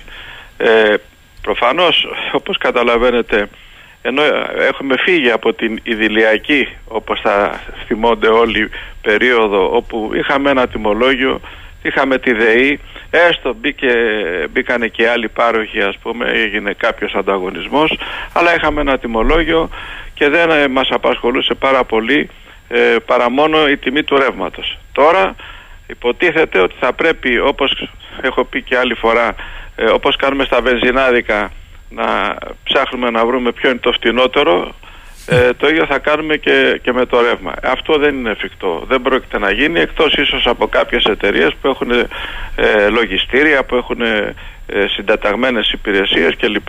Μάλιστα. Εκτός αν βάλουμε στο σπίτι ο καθένας έναν ε, αρμόδιο παρακολούθηση ημερησίας. Ε, εντάξει, ωραία. Ναι, ναι, Κοιτάξτε, ναι. α, ε, επειδή υπάρχει ένας βαρύγδουπος τίτλος, κύριε Παναγιωτάκη μου, που ονομάζεται από την κυβερνητική απόφαση Μηχανισμός Διακύμανσης. Με συγχωρείτε, μήπως αυτό είναι με άλλα λόγια η επαναφορά της ρήτρας Είναι αναπροσαρμογή. ακριβώς, είναι ακριβώς η ρήτρα Μα αναπροσαρμογής μάλιστα. είναι. Διότι διαβάζω. Και επειδή έχει φορτιστεί Ναι. ουσιαστικά Το είπα τον μηχανισμό τρόπο- με διακύμανσης. Τον τρόπο, προσέξτε, που εφαρμόστηκε η ρήτρα, τον αδιαφανή τρόπο, ε, τον αυθαίρετο και που συνέπεσε βέβαια και με τις μεγάλες αυξήσεις τότε των τιμολογίων και που δεν προέβλεπε και μείωση των τιμολογίων έτσι γιατί υποτίθεται ότι η ρήτρα ακολουθεί την τιμή της χονδρικής. Ε, η ρήτρα έτσι όπως εφαρμοζόταν ήταν μόνο αυξήσεις. Αν μειωνόταν το, η, η τιμή χοντρικής δεν θα μειωνόταν ε, η, η τιμή του ρεύματος στις, περι, στις περισσότερες των περιπτώσεων. Ε, Και κοίτα- πράγματι αυτός ο μηχανισμός διακύμανσης επιβεβαιώνει ότι Τι αυτό ωραίος που είπατε τίτλος. ότι είναι η ρήτρα να Μηχανισμό αντικειθήρων θυμίζει βέβαια. Διότι διαβάζω εδώ ένα τύπο τέα μη, μη, μείον ένα, μείον LI, συν β, όταν τέα Ναι. μη, μη. Ακούστε το, όχι για εσά, για τους ακρότες, εσείς το ξέρετε. Μείον ένα, μικρότερο του LI, 0, όταν LI μικρότερο ή ίσο με τέα μη, μείον ένα μικρότερο ή μεγαλύτερο LU, α τέα μη ένα LU συν β, όταν τέα μη μείον ένα LU, κερδίζεις στη μαθηματική εταιρεία σε διαγωνισμό. Αυτό κάνεις. Αλλά το καταλάβει ο καταναλωτής αυτό το πράγμα. Ε, με άλλα λόγια αυτό τι σημαίνει. Ε, όπως υπήρχε, ε, αν θυμόσαστε στη ρήτρα ε, ο- ε, στα- που είχαν περιλάβει στα συμβόλαιά τους κα- ο- οι πάροχοι οι διάφοροι, όχι οι ΔΕΗ, έλεγε ότι αν αυξηθεί η τιμή χοντρική πάνω από ένα όριο, τότε θα εφαρμοστεί η ρήτρα αναπροσαρμογής και αν μειωθεί κάτω από ένα όριο, τότε, τότε πράγματι θα ξαναενεργοποιηθεί η ρήτρα εφαρμογής. Στα, μεταξύ αυτών των δύο ορίων, όταν ε, ε, κυ- κυμαίνεται η χοντρική τιμή, δεν θα, ε, δεν θα εφαρμόζεται καμία ρήτρα, θα, θα παραμένει σταθερή η τιμή. Τώρα, οι διάφοροι άλλοι συντελεστές είναι φανερό ότι είναι ε, οι προβλέψεις ώστε ο κάθε πάροχος, ο κάθε προμηθευτής ηλεκτρικής ενέργειας ε, να κάνει τις εκτιμήσεις του και να δίνει τις τιμές που θέλει σε αυτούς τους συντελεστές ώστε να μην χάνει και ταυτόχρονα να είναι ανταγωνιστικός. Σαφές. Εγώ θέλω μερικά πρακτικά γιατί έχετε την ικανότητα και βοηθάτε έτσι και τους ανθρώπους που μας ακούνε. Κοιτάξτε, όταν η τελική τιμή, πρώτη-πρώτου λέει, ισχύουν τα νέα τιμολόγια. Ή όταν η τελική τιμή χρέους ρεύματος από τον Ιανουάριο θα επηρεάζεται από τις διακοιμάσει των χοντρεμπορικών τιμών, όπως είπατε, στον τζόγο του χρηματιστηρίου ενέργειας, όπως γινόταν και πριν από την εφαρμογή του προσωρινού μηχανισμού. αυτό δεν τιμολο- αλλάζει. Μάλιστα. Τότε ποιο παραμύθι να πάρω εγώ τη ελεύθερη επιλογή στον υπέροχο κόσμο της ελεύθερης αγοράς; Δηλαδή, ο καταναλωτής θα έχει δικαίωμα να επιλέξει σε ποιο πρόγραμμα τιμολόγηση θα ενταχθεί ανάμεσα στα τρία είδη τιμολόγησης, τα οποία θα αναγνωρίζει κάνοντας χρήση της εξίσωσης που είπα. Δηλαδή, αυτό δεν είναι μια φάρσα. Μηνιαίες τραγωδίες με τους λογαριασμούς θα έχουμε από εδώ και κάτω, κύριε Παναγιωτάκη. Και πέστε το στη γιαγιά, στα σκούρβουλα, στο χάρακα ή στα νόγια να κάνει αυτόν τον υπολογισμό. Με συγχωρείτε δηλαδή. Ναι. Ή στη Λαμπινή από την οποία Μάλιστα. κατάγομαι. Μάλιστα. Ε, κοιτάξτε, και πάλι σας λέω ότι η τιμή του, ε, η τιμή του ε, όλες, όλες αυτές, οι- όλα αυτά τα τιμολόγια αφορούν ε, πε- περίπου το 20% του κόστους. Το 80% διαμορφώνεται από τη χοντρική τιμή. Λοιπόν, από εκεί και πέρα καλούμεθα να ε, επιλέξουμε για το πο- τι ποσοστό του 20% θα κερδίσουμε. Το οποίο, εν πάση περιπτώσει, ε, δεν, είναι, δεν είναι σημαντικό. Είναι βέβαια σημαντικό όταν έχεις μεγάλη κατανάλωση ή όταν είναι είναι ο άλλος ε, ένας άνθρωπος που δυσκολεύεται να τα φέρει βόλτα. Ε, βέβαια. Έτσι και Ε, γι' αυτό βέβαια. οπωσδήποτε ε, και τα 10 ευρώ και τα 15 ευρώ να κερδίσει το μήνα είναι πάρα πολύ σημαντικό. Ή αν έχει μεγάλες καταναλώσεις αντίστοιχα ας πούμε το γινόμενο αυτό που θα κερδίσει επί την κατανάλωση. Αλλά για το σύνολο τι να σας πω. Πάντως Κύριε- τα τρία τιμολόγια είναι Θα έρθω, θα έρθω. Ίσως θα πρέπει να τα, να τα εξηγήσουμε λίγο. Θα έρθω, θα έρθω. Μισό λεπτό να απαντήσω στις γενικές ερωτήσεις, γιατί εδώ όταν βγαίνετε κα- καταλαβαίνετε, έτσι. Λοιπόν, λέει ο φίλο ο Νίκο, μπορεί μήπως να μας εξηγήσει ο κύριος Παναγιοτάκη, γιατί μια οποιαδήποτε κυβέρνηση που ομνή υποτίθεται για το καλό και το συμφέρον των πολιτών της δεν κάνει το πολύ απλό επιβολή πλαφών και περαιτέρω μειώσεις ανάλογα με το εισοδηματικό προφίλ του καταναλωτή. Λοιπόν, ακούστε. Ε, ουσιαστικά ο, ο, φίλος, ο φίλος ακροατής βάζει το θέμα των αναγκαίων, τονίζω τη λέξη αναγκαίων γιατί συμφωνώ, ρυθμίσεων στην αγορά. Άλλο αγορά και άλλο αρρύθμιστη αγορά και άλλο ασίδωτη αγορά. Δυστυχώς εμείς έχουμε ασίδωτη αγορά, στη χοντρική. Στη λιανική λόγω του ότι υπάρχουν πολλοί υπάρχει ένας ανταγωνισμός. Αλλά σας είπα ότι αυτό αφορά το 20%. Στη χοντρική όμως η αγορά δυστυχώς είναι ασίδωτη. Εκεί πράγματι εκείνο που θα έπρεπε να εφαρμοστεί είναι να ελέγχεται το κόστος παραγωγής ενός εκάστου των παραγωγών, να του δίδεται ένα εύλογο κέρδος, με στάξεως του 10% θα πω εγώ, είναι υπεραρκετό για, για το ρεύμα, διότι δεν έχει άλλα ε, ε, πώς το λένε, σπουδαία ρίσκα και το 10% στη βιομηχανία αν πείτε σε βιομήχανο ότι θα κερδίσει 10% θα σας πει ότι είναι από, τις, από την εποχή Χρυσών Αγελάδων. Εν πάση περιπτώσει λέω 10 ή 5 ή 7 να συμφωνήσουμε κάπου και από εκεί και πέρα η τιμή χοντρική να διαμορφώνεται με βάση αυτό. Ακόμα και, το χρημα, και στο χρηματιστήριο το οποίο είναι πα- θεσμός επι, επιβεβλημένος από την Ευρωπαϊκή Ένωση είναι πάγια δυστυχώς και δεν είναι, μόνο, δεν είναι μνημονιακή υποχρέωση.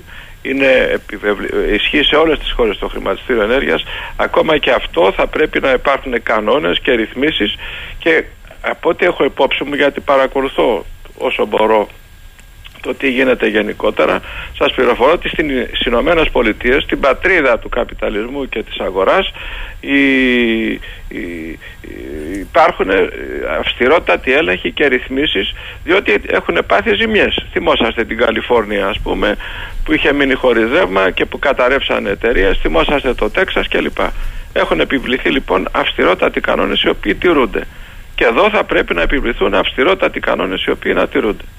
Και να Α, πω και κάτι ακόμα. Ναι, ναι. Η ΔΕΗ, η οποία παρά το γεγονός ότι το κράτος δεν έχει την πλειοψηφία, έχει όμως το management, θα πρέπει να εφαρμόζει τέτοια πολιτική ώστε να μειώνονται τα κόστη. Ναι, καλά κύριε Παναγιωτάκη. Και θα την αφήσει το φαντ στο οποίο μετέχουν και μεγάλες ελληνικές οικογένειες. Καθορίζει πολιτικά ε, την κατάσταση στη χώρα. Δεν το Ακούστε έχετε, κάτι, δεν το έχετε καταλάβει αυτό; Αυτό, αυτό, αυτό πράγματι είναι μια εκτίμηση, είναι μια εκτίμηση την οποία την ακούω και γι' αυτό άλλωστε ε, έλεγα και εγώ ότι δεν χρειάζεται, δεν, ε- δεν έπρεπε να μειωθεί η συμμετοχή του κράτους κατά 51%. Ωστόσο, προσέξτε, ωστόσο, ε, μια κυβέρνηση η οποία θέλει να εφαρμόσει σωστή τιμολογία ενεργειακή πολιτική για την ε, κοινωνία και για την ανάπτυξη της χώρας, για την οικονομία, ε, έχει τα, το εργαλείο Έχει. διαθέτοντας το 34,5% Αν μέλη της κυβέρνησης, δεν ρωτώ εφαρμόζεται. υποθετικά, αν μέλη της κυβέρνησης εμπλέκονται με το φαντ, θα το κάνουν; Ε, προσέξτε, πάμε σε άλλα, σε άλλα πράγματα, φυσικά όχι. Αν Μάλιστα. ταυτίζονται τα συμφέροντα Μάλιστα. ορισμένων με το φαν, τι να Μάλιστα. σας πω. Πείτε μου Εδώ σας- μιλάμε για... Σαφές, σαφές. Ναι. Ε, άρα, εγώ καταλαβαίνω ότι εδώ δεν παραπέμπουμε σε φθηνό ρεύμα, αλλά αντίθετα, σε όποιο πρόγραμμα και να ενταχθεί ένα σπίτι, οι χρεώσεις θα είναι υπέρογγες, τα κέρδη για τους παρόχους αμύθιτα. Και ελάτε λίγο, σας παρακαλώ πάρα πολύ, να δούμε το ένα τιμολόγιο ε, στα χρωματιστά με την περίφημη ρήτρα αναπροσαρμογής είναι το λεγόμενο κειμενόμενο, το κίτρινο. Δηλαδή, ο καταναλωτής δεν θα γνωρίζει την τιμή του επόμενου μήνα, που σημαίνει ότι αν πάει πιο ψηλά η τιμή θα την πληρώνει ο καταναλωτής, αν πάει πιο χαμηλά θα την γλιτώσει ο καταναλωτής ως την επόμενη. Το λέω καλά; Ναι, καλά το λέτε. Μάλιστα. Αυτό είναι το κίτρινο τιμολόγιο. Μάλιστα. Το μπλε. Το ρίσκο όλο το παίρνει ο καταναλωτής. Μάλιστα. Όλο. Το μπλε. Ένα τιμολόγιο για ένα χρόνο στο οποίο η τιμή είναι γνωστή και υψηλότερη. Αν οι Μάλιστα. τιμές πέσουν, το κόστος για τον καταναλωτή δεν θα βγει μεγαλύτερο και άρα το κέρδος για τον πάροχο μεγαλύτερο; Ε, βέβαια, εκτός αν ο πάροχος πάθει ζημιά. Μάλιστα. Η Αλλά τρι- αν πάθει ζημιά για ένα χρόνο ο πάροχος καταλαβαίνετε ότι θα καταρρεύσει και θα μείνει μετέωρος ο καταναλωτής. Μάλιστα. Ο πάροχος λοιπόν θα ορίσει τέτοια τιμή ε, προβλέποντας το πόσο είναι δυνατόν να αυξηθούν οι τιμές ας πούμε κάτι σαν τα, σαν τα επιτόκια που κάνουν οι τράπεζες τα σταθερά και τα κειμενόμενα τα σταθερά είναι ακριβότερα αλλά εδώ στο ρεύμα οι διακυμάνσεις είναι πολύ μεγαλύτερες από ό,τι είναι στα επιτόκια άρα θα βάλει πολύ υψηλότερες τιμές για να, μη- για να μην ε, ε, ε, χάσει κατά τη διάρκεια του έτους. Μην έχει ζημιές. Άρα θα είναι σαφώς ακριβότερο το μπλε τιμολόγιο. Πάω στο πορτοκαλί. Σε αυτά τα τιμολόγια λέει περιλαμβάνονται εκείνα των οποίων η τιμή μεταβάλλεται με βάση τις τιμές χοντερμπορικής αγοράς ηλεκτρικής ενέργειας εντός ημέρας. Προπόθεση όμως για να προσφερθούν είναι η ύπαρξη έξυπνου μετρητή, του οποίου του κόστος θα φορτωθούν τα νοικοκυριά, ενώ ενδέχεται να αξιοποιηθεί και σε δεύτερο χρόνο για την αποτελεσματικότερη εφαρμογή της πολιτικής που οδηγεί στην ενεργειακή φτώχεια μέσω της αναβάθμισης. Τα λέω λάθος; Όχι. Κοιτάξτε να δείτε.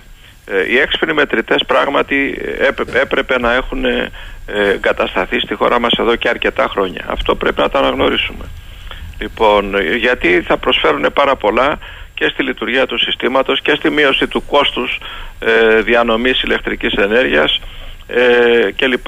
Και επίσης τους πιο πώς να το πω, στους πιο ε, εξελιγμένους καταναλωτές θα δίνουν την ε, ευκαιρία επειδή ε, θα παρακολουθούν μέσω του μετρητή τους αναώρα τις ε, διακοιμάσεις της, ε, της τιμής της ηλεκτρικής ενέργειας ε, να πούνε ότι φέρει πίν ας πούμε τις ώρες της εχμής ε, δεν θα βάζω τις ενεργοβόρες στις συσκευές μου δεν θα μαγειρεύω, δεν θα ανάβω θερμοσύφωνο κλπ κλπ ή φούρνους ε, οπότε θα τους, αυτούς θα τους βάζω σε ευ- ώρες που θα είναι φτηνότερη η ηλεκτρική ενέργεια κτλ.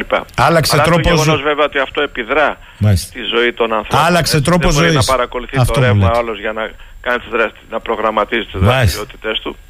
Ή δεν, δεν ξέρω τώρα, οδηγούμεθα σε...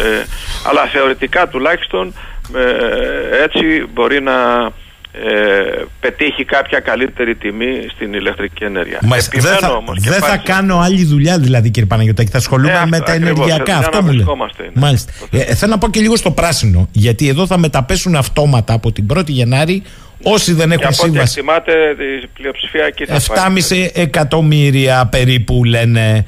Ε, θέλω να σας ρωτήσω το εξής. Επειδή οι παράγοντες αγοράς, ακούσαμε το φώτι, λένε ότι τα πράσινα τιμολόγια των παρόχων δεν θα είναι φθηνότερα από τα κειμενόμενα, τα κίτρινα, στα οποία προβλέπεται τιμή χρέωση προμήθειας εκ των υστέρων. Σύμφωνα με την ΚΙΑ, στο πράσινο τιμολόγιο ο προμηθευτής θα δίνει καταβούληση μια βασική τιμή προμήθειας, τιμή βάσης, η οποία θα πρέπει να μείνει σταθερή για 6 μήνες. Για τρεις μήνες, για τρεις για τρεις, να έχετε δίκιο. Δεν διευκρινίζεται όμως τι θα γίνει στη συνέχεια.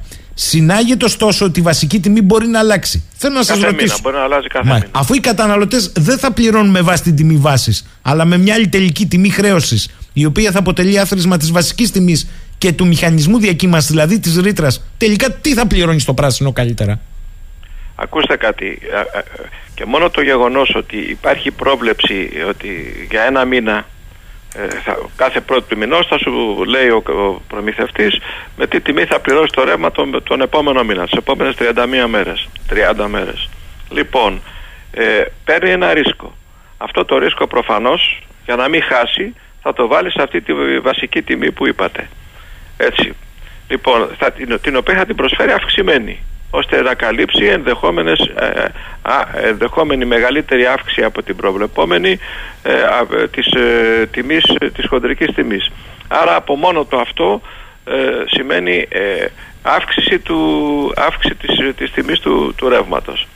Ε, αύξηση του, του, του τιμολογίου. Δεύτερον, υπάρχει ο μηχανισμός διακύμανσης και ο, μηχανι, ο μηχανισμός διακύμανσης γίνεται με βάση τις τιμές του προηγούμενου μήνα. Δηλαδή η ρήτρα γίνεται με βάση τη διακύμανση της αγοράς του προηγούμενου μήνα.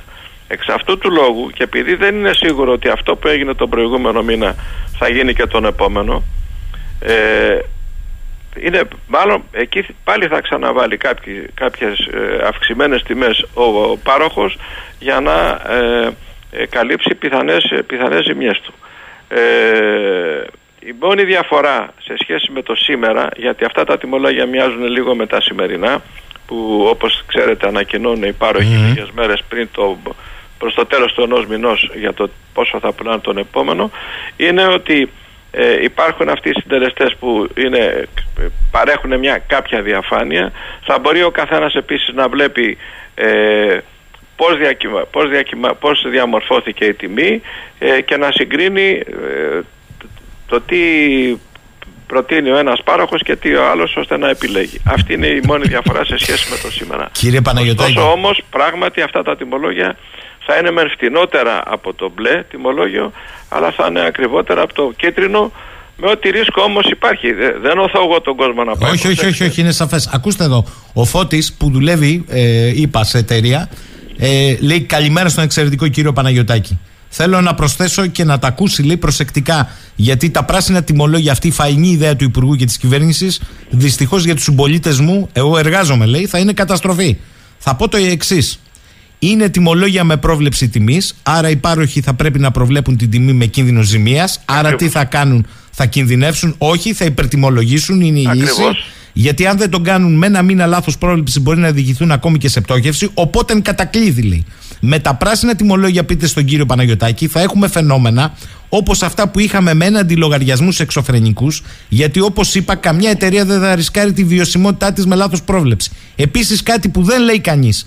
Τα πράσινα τιμολόγια, προσέξτε το λέει αυτό, δεν θα έχουν εκτόσεις και προσφορές εμπορικής πολιτικής των παρόχων, απαγορεύεται βάσει νόμου. Ε, αυτό δεν το ξέρω, νομίζω όχι.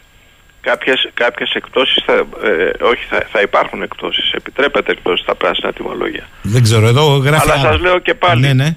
ε, οι εκ- ε, θα δώσουν κάποιοι και θα προσφέρουν κάποιες ε, εκπτώσεις τις οποίες θα τις διαφημίσουν και όλας και άντε από τις διαφημίσεις να βγάλεις ας πούμε συμπέρασμα ε, για το ποιο θα είναι το τελικό αποτέλεσμα για τον καθένα ώστε να επιλέξει τον Α ή τον Β πάροχο.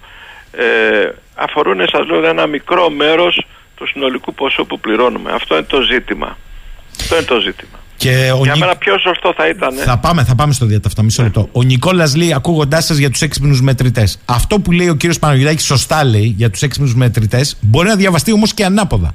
Ο πάροχος ενέργειας να βλέπει τα μοτίβα του καταναλωτή και να ανεβάζει το κόστος κιλοβατόρας όταν οι καταναλώσεις είναι μεγάλες και να του δίνει καλές τιμές όταν είναι μικρές. Δηλαδή συνήθως στι νυχτερινές ώρες που το, εκ των πραγμάτων ο κόσμος Βεβαίως μπορεί να γίνει αυτό. Γι' αυτό εδώ επεμβαίνει το κράτος και, η- και, και κάνει ρυθμίσεις ώστε να μην επιτρέπονται τέτοιες Κανονικά. Κανονικά. Ε, βέβαια. Μα, μα, ακριβώς και Πάμε στο είναι διατάφτα. χρήσιμη η συζήτηση αυτή γιατί πιάνουμε, πιάνονται όλες οι παράμετροι. Πάμε λοιπόν στο διατάφτα, κύριε Παναγιωτάκη. Το έχετε πει αρκετές φορές, θέλω να το ξαναπείτε. Διότι εδώ, από ό,τι κατάλαβα εγώ και με τα χρωματιστά, ρήτρα αναπροσαρμογής είναι και ο καθένας θα πρέπει να έχει στο σπίτι μία βάρδια, μία θητεία να αφιερώσει Ναι, καλά. περιφρούρηση ενέργειας. Δεν, γι- δεν γίνεται αλλιώς. Σκοπιά ενέργειας. Πείτε μου λοιπόν, ποια είναι η λύση, Υπάρχει; Η λύση για μένα είναι να μειωθεί ως το δυνατόν περισσότερο η χοντρική τιμή. Σας έχω πει ε, ότι πράγματι ε, η χοντρική τιμή αυξήθηκε ε, και εξαιτίας εξωγενών παραγόντων αλλά κατά τη γνώμη μου σε μεγαλύτερο ποσοστό, σε σημαντικά μεγαλύτερο ποσοστό εξαιτίας των δικών μας επιλογών. Όταν η χώρα μας είναι πλέον εκα- εξαρτημένη σε πολύ μεγάλο βαθμό σε ε, πολλαπλάσιο βαθμό από ό,τι στο παρελθόν από το φυσικό αέριο που είναι εισαγόμενο και όταν η τιμή του φυσικού αερίου διαμορφώνεται διεθνώς με τις διάφορες συγκυρίες που έχουμε παρακολουθήσει και πριν τον πόλεμο της Ουκρανίας λόγω της αυξημένης ζήτησης σε σχέση με την προσφορά και μετά τον πόλεμο στην Ουκρανία και τώρα με τον πόλεμο στη, στη Μέση Ανατολή ε, άλλους παράγοντες όπως να η Βουλγαρία ας πούμε προ καιρού πήρε απόφαση ότι για το αέριο που περνάει από τους αγωγούς τους το ρώσικο αέριο που παίρνουμε θα, και άλλες χώρες όχι μόνο εμείς θα επιβάλλει διόδια 10%, α, 10% επί της τιμής η Βουλγαρία το έκανε. Εμείς δεν μπορούμε να το ελέγξουμε. Μπορεί να διαμαρτυρηθούμε, αλλά όλα αυτά έχουν τεράστιες επιπτώσεις ε, στην, τη- στην τιμή του ρεύματος. Ε, και γι' αυτό το λόγο είμαστε εκτεθειμένοι πια σαν χώρα. Δυστυχώς με αυτή την απότομη, τη βίαιη απολιγνητοποίηση που τώρα βέβαια έχει σταματήσει, έχουν σταματήσει να το λένε, αλλά κακώς δεν το λέμε, διότι και με τα διάφορα φαινόμενα τα φυσικά που γίνονται τα οποία αποδίδονται όλα και ενδεχομένως να υπάρχει δεν δεν θα το αρνηθώ αυτό στην κλιματική αλλαγή ε, έχει τρομοκρατεί ο κόσμος και σου λέει άλλη γνήτη θα βάλουμε καταστραφήκαμε αν δείτε όμως το, το παγκόσμια εικόνα για την παραγωγή ηλεκτρικής ενέργειας το μεγαλύτερο ποσοστό ηλεκτρικής ενέργειας παράγεται από άνθρακα έτσι. Και η Ελλάδα είχε, έχει εγχώριο λιγνίτη που θα μπορούσε σε ένα ποσοστό και καλύπτοντας, καλύπτοντας προσέξτε τις απαιτήσεις της Ευρωπαϊκής Ένωσης που είναι οι πιο αυστηρές στον κόσμο για τις εκπομπές των αερίων του θερμοκηπίου για τις εκπομπές του διοξιδίου του άνθρακα καλύπτοντας λοιπόν αυτές τις απαιτήσεις να είχαμε και ένα ποσοστό Αυτά πληρώνουμε, η Ευρώπη αυτά πληρώνει δυστυχώς και στο τέλος φτάνει να χρηματοδοτεί τη Siemens γιατί δεν της βγαίνει πράσινη πολιτική. Για να τα λέμε όλα κύριε Παναγιωτάκη. Και να πω, να πω κάτι, προσέξτε επειδή άκουσα τον Υπουργό τον κύριο Σκυλακάκη προχθές ε, ε, προ δύο εβδομάδων τριών σε ένα συνέδριο του Ινστιτούτου Ενέργειας Νοτιοανατολικής Ευρώπης του, του ΙΕΝΕ να λέει ότι το Λεμαίδα 5 ήταν λάθος και δεν έπρεπε να είχε γίνει. Λοιπόν, λέω στον κύριο Υπουργό, ε, δεν ξέρω αν το, ε, αν το ε, είπε ο ίδιος ή αν τον ενημερώσαν οι σύμβουλοι του, να εμβαθύνει λίγο περισσότερο. Σε, αυτή η απόφαση είχε πάρθει από το 2000, για την Πτολεμαίδα 5 από το 2009 και καλώς είχε πάρθει. Υλοποιήθηκε επί των ημερών μας κατά 85% ε, και καλώς υλοποιήθηκε Υπάρχει μελέτη του Εθνικού Μεσοβίου Πολυτεχνείου η οποία λέει ότι αν το πρώτο εξάμεινο του 2022 λειτουργούσε η Πτολεμαίδα 5 όπως έπρεπε να λειτουργεί και κακώς είχε καθυστερήσει ε, η τιμή της, ηλεκτρι... της χοντρικής, η χοντρική τιμή θα ήταν φτηνότερη κατά 30% και αυτό μεταφράζεται σε περίπου 1,2 με 1,3 δισεκατομμύρια ευρώ. Και προσθέτω ότι αυτά τα ευρώ θα, παρήγα, θα παρήγονταν στην Ελλάδα και δεν θα διοχετεύονταν στους προμηθευτές του αερίου που είναι... Ε, πώς θα βγάλουν τα κέρδη τους αυτοί όμως ε, κύριε Παναγιωτάκη; Θα κλείσω με το φώτι που επανήρθε κύριε Παναγιωτάκη. Ο Φώτης λέει με την, στην ίδια όχθη είμαι λέει, με τον κύριο Παναγιωτάκη. Θέλω όμως να τους πω το εξής όλων. Τα ζω από μέσα λέει αυτή τη στιγμή. Μάλιστα. Οι πελάτες της εταιρείας με τους έξυπνους μετρητές είναι 10-10 ακριβώς και δεν είμαστε καμία μικρή εταιρεία. Επίσης, όσοι επιλέξουν το σταθερό, η τιμή που δίνουμε είναι 65 λεπτά ένα κιλοβατόρα, γι' αυτό φυσικά κανένας πελάτης δεν το έχει πάρει. για τα πράσινα, ναι, αυτό λέει. Για τα πράσινα, ο τύπος θα είναι ίδιος για όλες τις εταιρείες, αλλά όπως είπα, ναι. καμιά εταιρεία δεν θα μπει σε κίνδυνο να πέσει έξω στην πρόβλεψή της και πολύ απλά θα υπερτιμολογεί. Ο μονόδρομος, λέει, είναι τα κίτρινα τιμολόγια που οι εταιρείες θα μπορούν να εφαρμόζουν και την εμπορική πολιτική τους. Όχι στα πράσινα, πείτε το λέει στον κύριο Παναγιωτάκη, ενδεχομένως δεν το γνωρίζει. Δεν επιτρέπεται εμπορική πολιτική με εκτόσεις, αλλιώς δεν θα υπήρχαν τα κίτρινα. Ε, ε, ε, ε είναι το, το μοναδικό σημείο διαφωνίας με τον κύριο Φώτη. Ε, ότι επιτρέπεται, επιτρέπονται εκτόσεις αλλά εγώ δεν μπορώ να φανταστώ τι είδους εκτόσεις θα υπάρχουν ε, εν ώψη όλων των άλλων που είπε, των κινδύνων κτλ. Είπε, εκτός αν βάλει πολύ ψηλή τιμή και μετά δίνει μια έκπτωση να σου πει ας πούμε ότι αν είσαι συνεπής και πληρώσεις την ώρα σου θα σου κάνω έκπτωση ένα 10%, 15% αλλά θα έχει βάλει προηγουμένως πολύ ψηλή τιμή. Αν εννοεί κάτι τέτοιο, ναι. Άρα αλλαγή πολιτικής χρειάζεται εδώ στο πώς προσεγγίζουμε την υπόθεση. Και επέμβαση στη χοντρική κυρίως. Μάλιστα. Κύριε Παναγιατάκη, θέλω να σας ευχαριστήσω ειλικρινά. Μου λέει εδώ πέρα από το Λονδίνο κάποιος. Σε παρακαλώ, λέει, πριν κλείσει τον κύριο Παναγιατάκη, επειδή Γιάννης πίνει, Γιάννης κερνάει εδώ, από ό,τι καταλάβαμε. Υπάρχει χρώμα να επιλέξουν οι γονείς μου που ζουν στην Ελλάδα για φθηνό ρεύμα. Αν δεν υπάρχει. δεν υπάρχει. Δεν θα ήθελα, δεν θα ήθελα να, να, να μπω σε αυτή τη συζήτηση γιατί καταλαβαίνετε ότι τα πάντα έχουν ρίσκο. Ωραία. Ωραία. Καλημέρα κύριε Παναγιωτάκη. Καλημέρα σας. Να είστε καλά, ευχαριστούμε πάρα πολύ. Ευχαριστώ και εγώ, ευχαριστώ. Μας έκανε την καρδία περιβόλη ο κύριος ε, Παναγιωτάκης. Παιδιά, δεν έχω να σας πω, δεν υπάρχει συνταγή, το καταλάβατε. Και ο Φώτης βοήθησε πολύ εδώ. Είπε τα ψυχά του άνθρωπος. Ε, να βοηθήσει προσπαθεί, γιατί καταλαβαίνει τι έρχεται από πρώτης πρώτου. Πέρα βρέχει. Πάρτε κανένα πα πάλι energy και εντάξει. Ε; Καραβάκια του Αιγαίου. Με αυτό σας χαιρετούμε. Καλημέρα.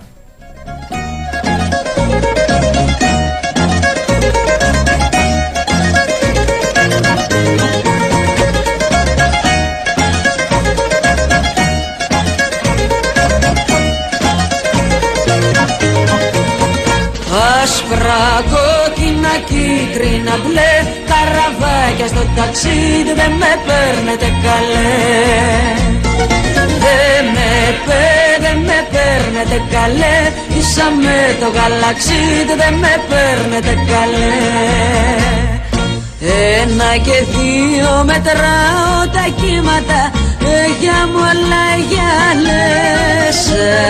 Ποιος θα με φέρει κοντά σου καρδούλα μου και στην αγκαλιά σου μέσα. Ένα και δύο σου στέλνω μηνύματα Ναι και το σταυρό μου κάνω. Αν δεν με πάρεις κοντά σου καρδούλα μου Να το ξέρεις θα πεθάνω. Άσπρα, κόκκινα, κίτρινα, μπλε Καραβάκια στο ταξίδι δεν με παίρνετε καλέ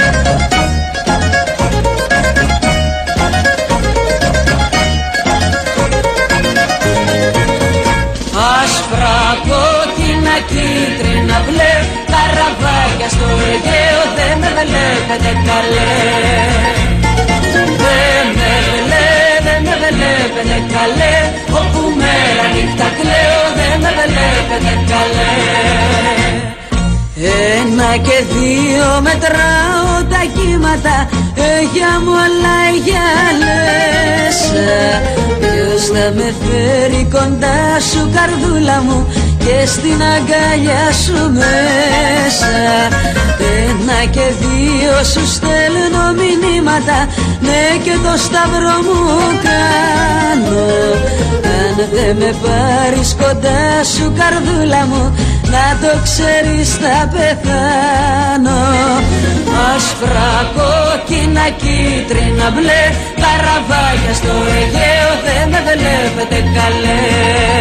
Δεν με βλέπετε, δεν με βλέπετε καλέ.